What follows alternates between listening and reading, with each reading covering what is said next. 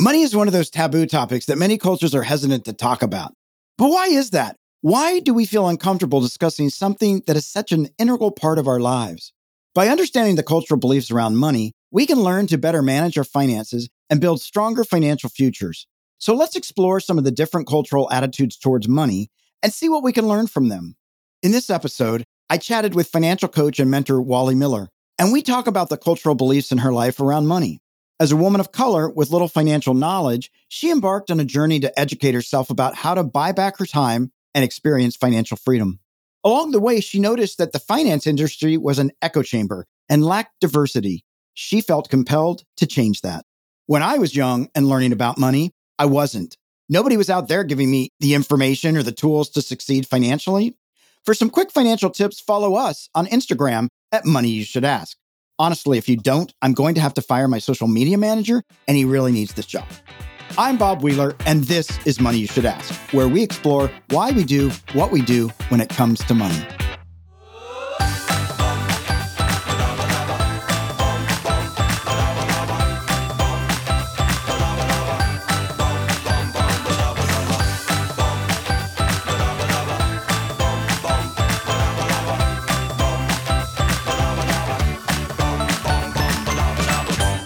Walli Miller is a financial coach who teaches women how to take control of their finances and secure financial independence through balanced spending, saving, and wealth building without deprivation. The founder of Financially Thriving Money Coaching, Walli didn't always understand money or building wealth. Walli is a first generation college graduate, Latina, and the daughter of an immigrant. Born and raised in the Bronx, she's the first millionaire in her family, and now she will be work optional by age 40. Walli lives in New York City with her husband and blue eyed French bulldog named Casper. Walli, it's such a pleasure to have you on the show. I'm really excited to get this conversation going. So I'm just going to jump right in. You are a money coach. Yes, I am. What role do you play in people's lives as a money coach? Well, first, I will say that it took a while to get here because I wasn't always good with money. I started really in the personal finance space as a freelance writer, I got really interested in personal finances as I was sort of transforming my own sort of economic mess that I had made. And as I was making changes and getting really inspired and learning some really great things, I really wanted to have a voice and share my experiences and teach people through my writing. And so I became a freelance writer. Then I started this blog and one of the interesting things that happened is that people would email me and ask if I did like consultations. And at that point, I did not. And I was just like, no, I don't. But, you know, here's some resources, here's some books and podcasts and YouTube channels that I really enjoy. But, you know, during the pandemic, there were a lot of people who were hurting and a lot of people who wanted that one on one and wanted to figure out what to do, what their options were. Then I discovered this term financial coaching. And that was when I decided to offer it. And it's been a great couple of years. Okay. Now you describe yourself as a money nerd. Like, how long has that been going on? Has this been like since an early age? I would say that I've always had sort of a list of my expenses and my income. I thought I was always good with money. You know, I would watch like Suze Orman retirement specials for fun although I didn't always understand everything and I didn't know how it related to me, I was always interested in it. I will say once I began on my financial wellness journey, on my investment journey, on my FIRE journey, if people are familiar with that term, which simply mm-hmm. stands for financial independence retiring early. Once I started there, that's when I really sort of went down the rabbit hole and really became a money nerd for sure. And do you think the interest in money it was because money was so easy in your family and you just were so comfortable with it? It just was something that came so naturally to you? Oh, I wish that was the case, but it was definitely was not. So, a little bit about my background. I am born and raised in New York City and actually raised in the poorest borough in New York City, which is the Bronx, right? I come from a Latino household. My mother's Puerto Rican, my father's Ecuadorian. And we didn't really have conversations around money, especially money was something that was an adult topic. And if adults are talking, the children need to be quiet and not ask questions. So we didn't really have conversations around money, but I did learn from an early age. I picked up some feelings around money, for example, that there wasn't a lot of it. And if I learned not to ask for things because I just knew that the answer was going to be no, or the answer was going to be like, we don't have money for that, little things would happen. I definitely wouldn't say that I grew up in poverty, but we were a low income household. So while kids got 16 presents underneath the tree for Christmas, it was not so much the case. And I was also one of five kids. Okay. I was the oldest of one of five kids. So the conversations around money really didn't happen. What I observed around money, the feelings, you know, sort of the behaviors that I observed really left an impact on me and sort of shaped my relationship with money, as you well know. Mm-hmm. Like so much of what we learn isn't about the direct knowledge that we're given, Right. but it's the indirect sort of feelings and experiences that really shape us. And that was kind of what happened. So I grew up sort of, my whole thing was if I have enough money to like always have cable, you know, Right. rather than the cable being turned off or worrying about the lights being turned off. If I could just get that and always have gas in the car, like that would really be great. Or have my Metro card, or have enough money for the train or bus. That would mean that I made it. So that was kind of where my financial story started. Mhm. And then, you know, where it kind of changed for me is I was really lucky to get a really well paying job in my mid 20s. Mhm. One would say, wow, okay, that's fantastic. But what do you do with the rest that was left over? So in my mind, I was good with money in that I didn't have credit card debt. I did have a car note and I had some student loans, but I always paid my bills on time. I had enough money to eat out and to spend on fun things, but I didn't know what to do with the rest. So I just spent it. and Right. in my mind, I was good with money. But really, it wasn't until later I realized, okay, there's a piece of the puzzle that I'm missing. So I have a question I'm really interested in. You said you got really lucky Mm-hmm. in getting a high paying job. Mm, Was it you were really lucky because you weren't qualified? Was it really lucky because you're a woman of color? Was it really lucky because you actually deserved the job? Like, can you tell me a little bit about this piece of I got really lucky?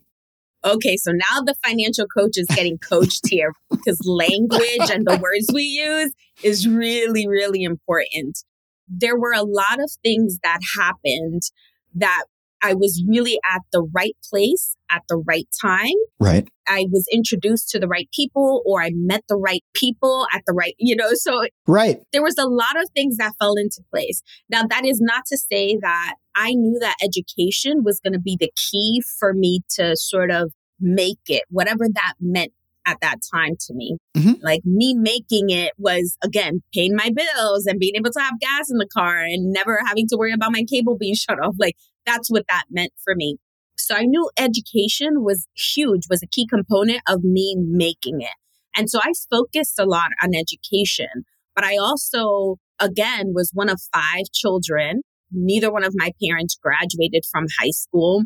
And so there were a lot of things that I had to do on my own that I think some people don't realize sort of the institutional knowledge that they might have from their parents and family members' experiences, right? Right. So I was 16, 17 years old trying to figure out how to get into college. I couldn't ask a family member, I couldn't ask my parents, or even filling out the financial aid form. Like if you've ever looked at a FAFSA form, so imagine Forget it. exactly imagine a 16, 17 year old child trying to figure out what is a tax return and where do I get one and what is line XYZ, whatever the case might be. So there were a lot of things I sort of observed what other classmates were doing Mhm. and sort of just had my ear like paying attention to see what they were doing because I didn't know some of those things. As I went through college, again, I really wanted to make sure that I focused on my school, but I had to make money too. So I had to sacrifice some of my grades in order to work a full time job Right. or a couple of part time jobs in order to do that. But and then I met like a guidance counselor at the career center at my college and told him what my interests were. And when he had a job opening that came in, he called me and let me know. So that's why I say there were certain things that happened. That gave me sort of a little bit of a leg up. Of course, hard work is really important, but I can't deny that there were definitely some things that happened in order to get me to where I am. Yeah. No, that's awesome. And would you say because your parents didn't graduate high school, I don't know if they were cheerleading you on to like, you must go to college because that may have been out of their budget or it may have been out of just out of their possibility realm. Did your siblings follow in your footsteps? Did your siblings have the same, yes, we want to get a leg up and we're willing to do the hard work? Or was everybody pinning their hopes on you? You're the oldest daughter. Mm. Walli's got to take us all to the finish line. We didn't talk about college or my plans for after school, you know, like what's going to happen once you graduate. I just knew in my mind and what I had seen and what had sort of been portrayed was that education was key. I will say my vision of college today is very different. I am so much more open to the idea and also want to foster the passion for entrepreneurship and like make sure that kids know that education or four year colleges isn't the only way. There's trade schools, right. there's self education, there's entrepreneurship, there's so many different avenues. But at that point, I only knew education. Right. Get a college degree, and that is going to be your path out, right? Sure. So it wasn't that my parents discouraged me or encouraged me to go to college. I don't think there was ever really a thought about what would happen, but it was something that I wanted for myself. Now, the question as to what did everybody else do? Okay, so I'm again the oldest child of five. So once I graduated from high school, let's just start there. I think I set the standard that high school, everybody needs to graduate from high school. We got to get there. Right, exactly. and then once I graduated from high school, it was like, go to college. And so not all of my siblings decided to go to school post high school or actually, I should say to a four year college, because some of them did go to trade schools and things like that. But I think it did sort of change the atmosphere and it changed the story of what our family was going to be doing, right? It always takes that first person mm-hmm. to expose the people around you. And in my case, my family to what was possible. So even just the fact that I was the first person to graduate from high school set the standard for the rest of my siblings. That's pretty amazing. I mean, that's a big milestone.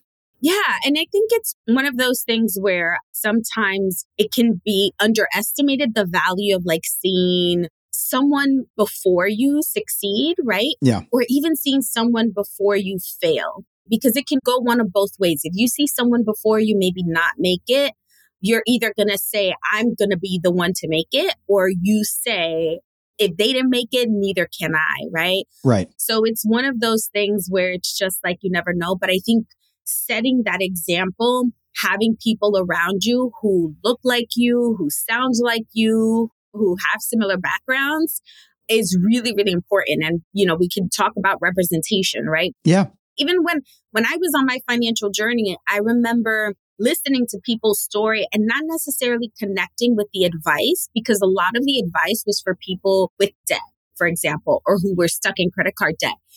So in my mind, I was like, okay, I don't have credit card debt, so I'm good.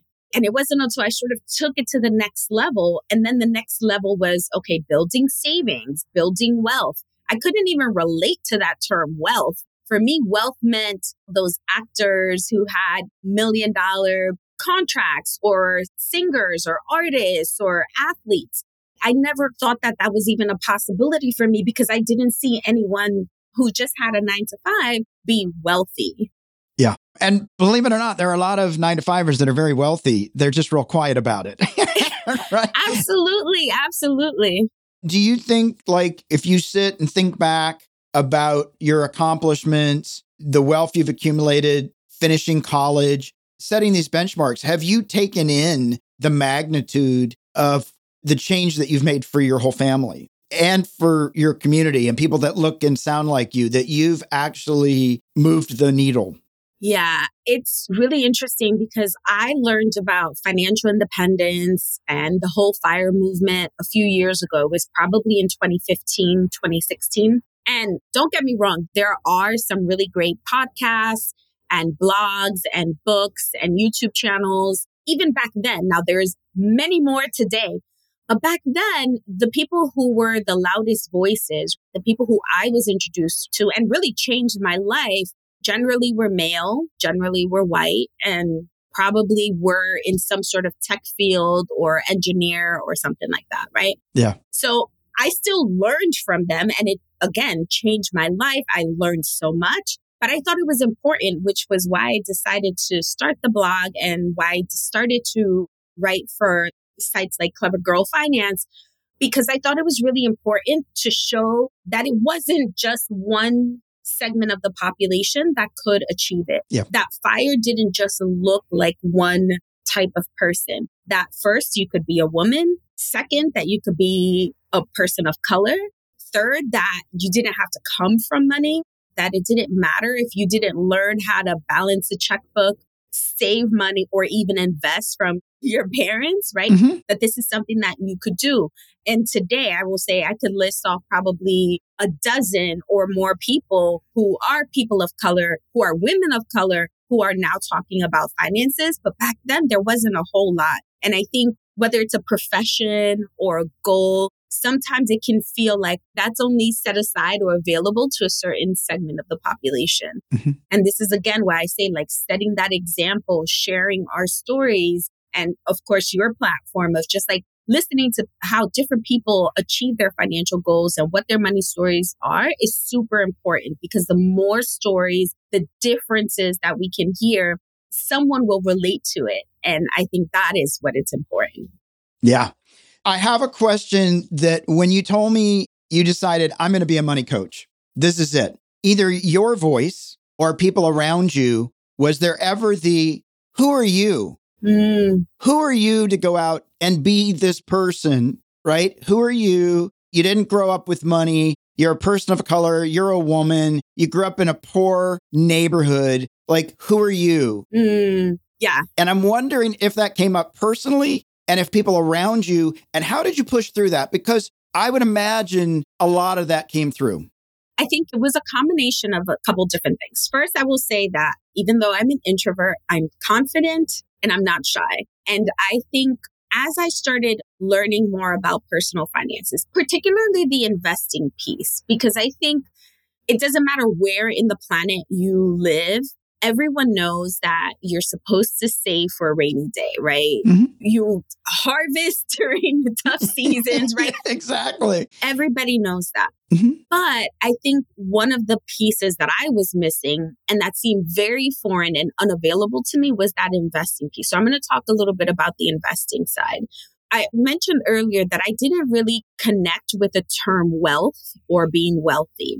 And it wasn't until I started to really dig deep into what being wealthy meant to me because I defined it as rich. I defined it as the fancy cars, the big houses. And there's a difference between being a millionaire and wanting to spend a million dollars, right? Yeah. And that was sort of like the first thing that I had to realize. Like, did I want to spend a million dollars or was I really searching for going beyond just like that financial survival, right? Yeah. To be financially thriving.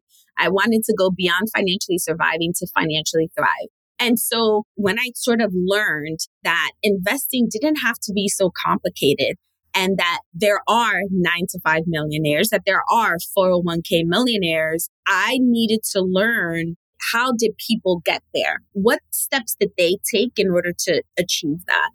So that was sort of like one piece. Like I was just curious and I was hungry, but I didn't necessarily believe that still it was possible for me. but Right.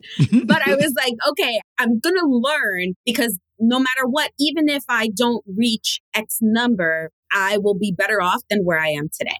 So that's like the first piece. The second thing is you asked whether or not there were people when I started with the financial coaching who thought, well, you didn't always get it right. Actually, I was a big spender, right? I mentioned I paid all my bills, but I spent every dollar that I had.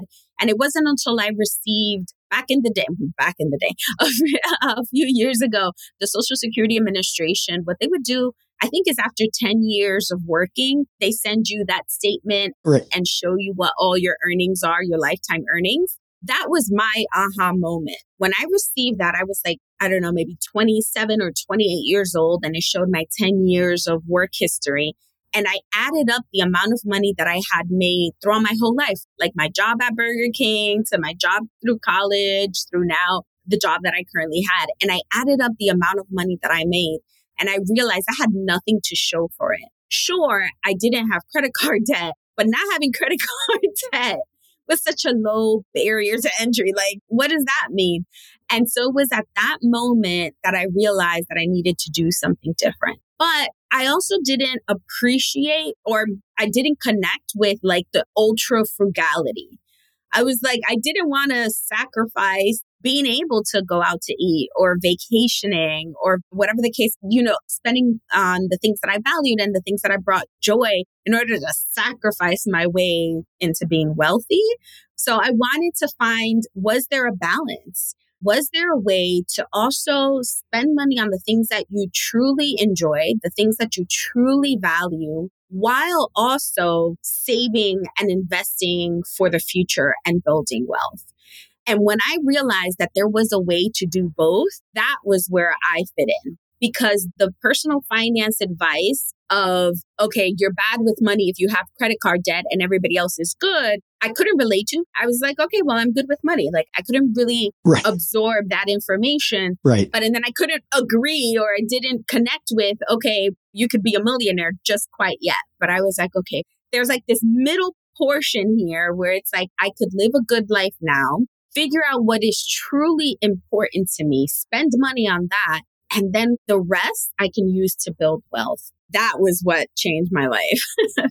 and so, what would you say to people that are sitting there hearing your story saying, okay, yeah, I don't have a lot of credit card debt. I'm not making a lot of money. What are the steps I need to take to start walking me to an early retirement so that I can wrap it up or I can have passive income? What are some baby steps that can move me in that direction? Because a lot of people will sit there and go, well, no, I'm going to wait for that big bonus. Oh, I'm going to wait till I get this other job. Yeah. Or as soon as Christmas is over. Right. And then those things never happen. Yeah. So I love this whole idea of paying yourself first. I think one of the things that also sort of helped me really get motivated to find my freedom is what I call it.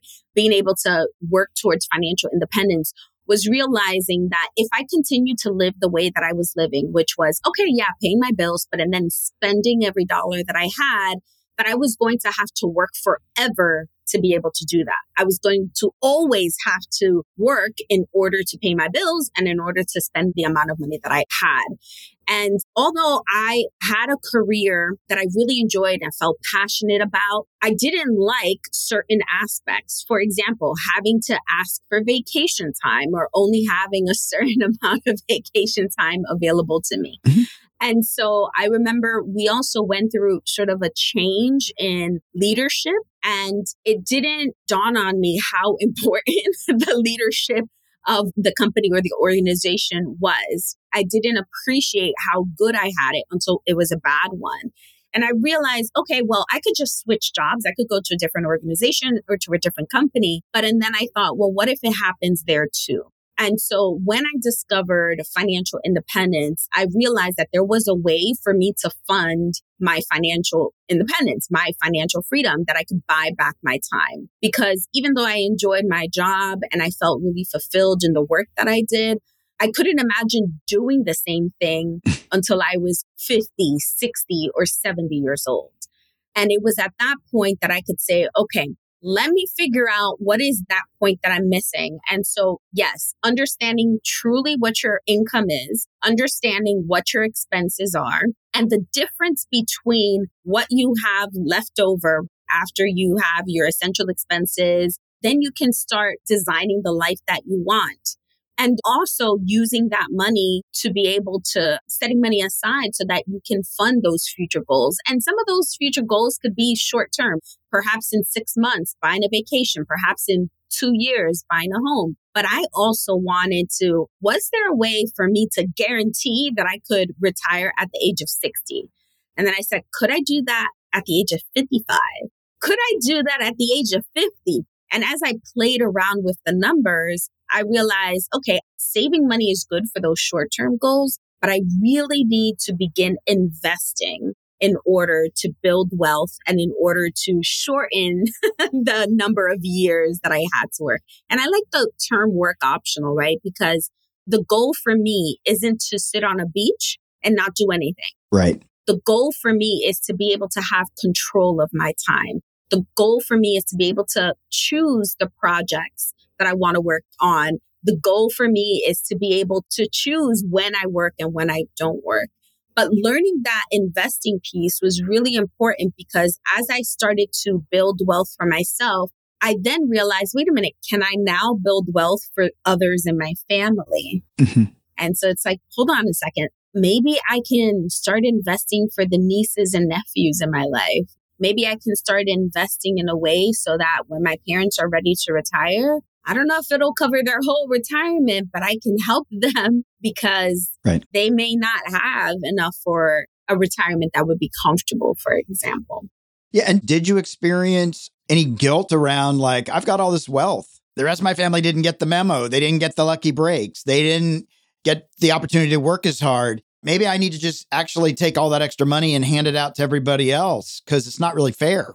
Yeah, it wasn't the wealth, it was the income. Ah. And so for me, I mentioned that early on, I was in my mid 20s. I was able to negotiate a salary. and really, it was because I had learned that you just negotiate for everything. You negotiate for a car bill or an invoice, you negotiate for internet expenses, cell phone.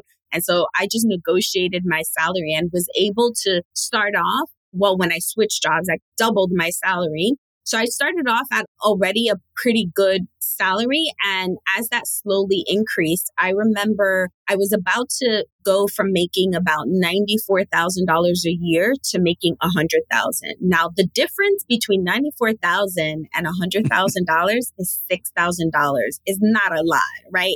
not a I lot. I lived in California actually when that happened. So that basically was going to go in taxes. Yeah. But there was something about being a six figure earner mm-hmm. that really it was something that I kind of wrestled with. And a lot of people don't understand like why I would feel guilty or shouldn't you be happy? But there was something about earning six figures that made me feel guilty. There was a part of like, but wait a minute, I enjoy my job. I'm having a good time. It's not miserable. There was that part. Like, how could you enjoy your job and make that amount of money? There was also a part of me that thought, my parents have never made six figures, right? This is more money than they've made ever. And here I am. I was single, no children, no husband, you know, I was making that amount of money. And that was where some of that guilt came from. I thought maybe mm-hmm. people would think that I was unrelatable because now I was the other. This was also during the time where there was a lot of talk about the 1%. And yeah. I was like, am I a one percenter? you know, so I fall into that category. And of course I did not. But, you know, there was just a lot of shame.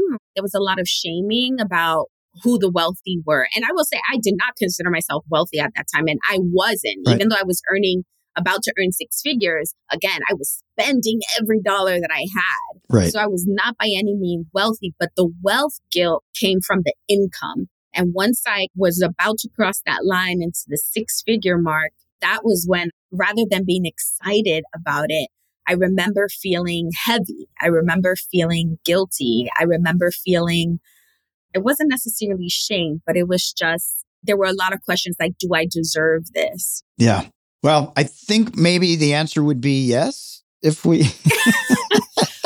I wish it was that simple, right? Yeah. My mindset, there was a lot of sort of thought work that I had to do to try to figure out, sure. first of all, why did I feel the way that I did? And I think, particularly if you come from a lower income family, if you come from a lower income household, of course you want to make it. Of course you want to get off the struggle bus. But, you know, when I think back on it now, I think it was just sort of thinking about the amount of money that you make isn't based on how hard you work because my parents were really hardworking. Right. My dad worked six days a week, his whole life, 12 hour days. So it wasn't equated to how hard you work. But, you know, sort of sitting with that and coming to understand that things sometimes aren't fair. Yeah. You know, it's not how hard you work doesn't reflect, isn't always reflected by the amount of money that you make. So just kind of coming to terms with that. But I also realized, and I had to really say to myself, like, you do deserve this. You worked hard for this money right. and you can do good with it. And I think you sort of repeating that to myself that just because I was making X amount of money did not mean that I was going to become greedy or that I was going to be selfish. I could do good with money. And of course, it took me a couple years later because unfortunately, I can't say that that changed the way I spend money, but it really helped me saying that line, which was I could do good with money. I could make a difference with money really helped me come to an acceptance. And then once I did get my financial things in order, once I finally, I was like, wow, now I'm in a place where I could really accept the money that's coming to me because I know that this is not only going to change my life, but it's going to change the whole family lineage, right? Yeah. Imagine the next generation not having to take out student loans or not as many student loans or being able to help a sibling or a niece or a nephew start their own business. That was when that shift really happened for me. That's so awesome. That is so awesome.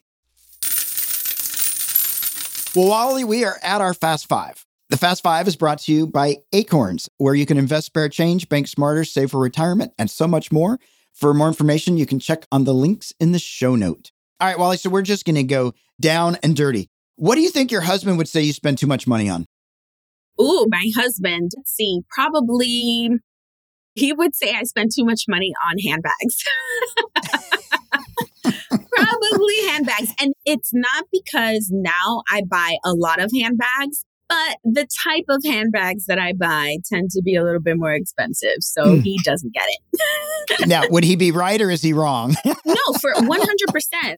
I don't think it's too much money because I think when you know what your goals are and mm-hmm. you can spend freely on the things that bring you joy and the things that you enjoy, as long as you're reaching your financial goals. And that's kind of what I say to him and even to my clients. No one can decide what you spend, what's important to you. Only you can decide that as long as it's yeah. not going to derail you from your plan. I love that. I love that. Do you and your husband talk about money regularly? And do you share the same values?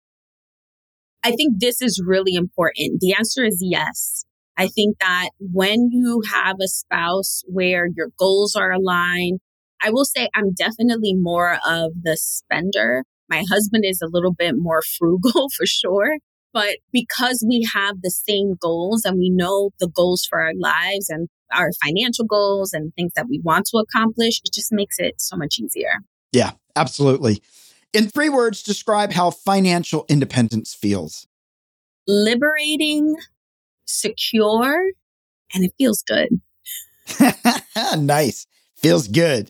What was the first time that you felt like you were truly financially thriving? Like, when did you say, oh my, I'm on the path? So, we have reached some great financial milestones in the last couple of years. Mm-hmm. But I remember when our investments hit the first 500,000, it really made me feel good. Like it made me feel better than when we hit 600 or 700 or 800,000. Like mm-hmm. the first 500,000 because I knew that there was no stopping us, right? Yeah. Maybe there might be some delays because of the market, or maybe we decided to invest a little bit less, but I knew that there was no stopping us. And the feeling of knowing that I could design the life that I wanted, spend money, yes, on those things that we have to spend money on, like a roof over our head and keeping the lights on, but also spending money on the things that bring us joy, like traveling and seeing our families and eating out and experiencing the city. But also knowing that we were preparing for the future. I think when we hit that $500,000, I was like, wow, we're good. We're good. We're good. What is one easy way to save money that people miss a lot? Negotiating.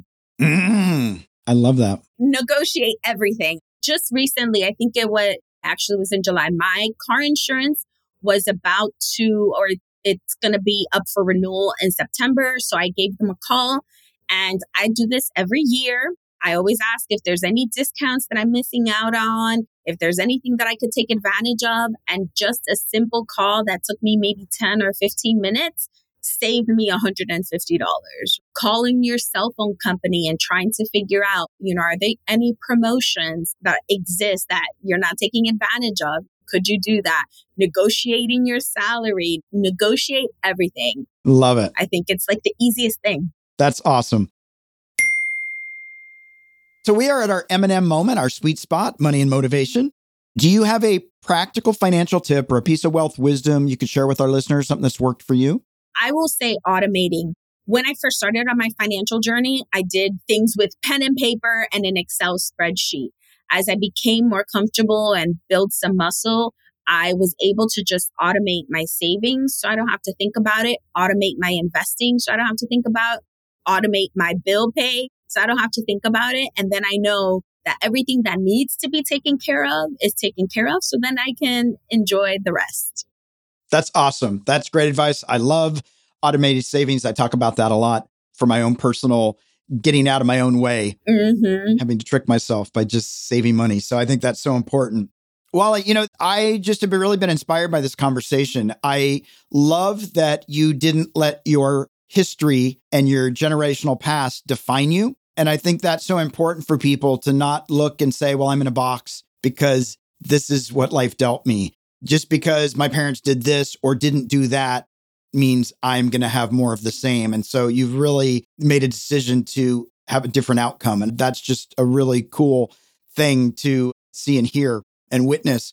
I love that you actually talked about being aware of your financial story and being aware of, okay, well, I think I'm doing pretty good because I'm not in debt. But wait a minute, is that the true measure? Mm. And still being curious. You mentioned curious, and I think it's so important that we stay curious and continue to say, wait, what else can I be doing? How is this serving me? Not just in the moment. And the thing that I appreciate, and I think it's so important to make this distinction. You talked about being wealthy or being able to spend a million dollars. And it's funny because I have family members that will sometimes say to me, Oh, well, you're a millionaire. You can afford everything. And I'll say, Well, I might have a million dollars. That doesn't mean I have a million dollars liquid cash that I want to blow on a regular basis. Right. Because then I would not have a million dollars. And I think it's so important for people to understand between being rich and having wealth, wealth of time, having that Mm. work option. Not that we want to sit around and do nothing, but we have the ability to say, that doesn't work for me or I don't want to work here is such an important component. And it's an inspiring story for me that you've decided to go out and pay it forward, help other people, and not be limited to saying, well, wait, I didn't get everything perfectly handed down to me, therefore I can't pay it forward. But you said, hey, this is who I am, and I have some great information, and I'm going to share it, and I'm going to empower other people, other women, women of color, and I'm going to represent, even though I'm an introvert, even though these things may not come easy, I'm going to show up and pay it forward. So I just feel really appreciative that you took the time today and shared your story because it is an inspiring story and one that a lot of people would have said, that's too much work. I think I'm just going to go buy a handbag. And you actually said, I'm going to do all that. And then I'm going to get the handbag because I've taken care of all the things I need to take care of. So thank you so much. Where can people find you online and social media? Yeah, thank you so much for having me. You can find me at financiallythriving.com.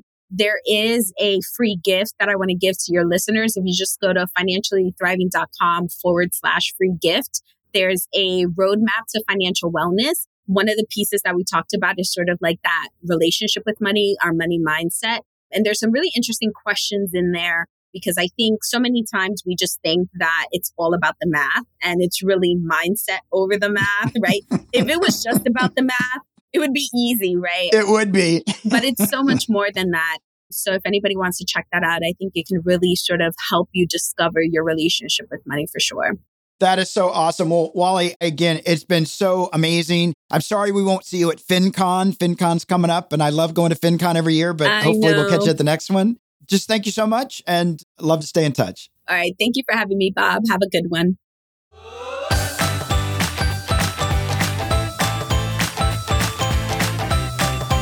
We hope you enjoyed this episode.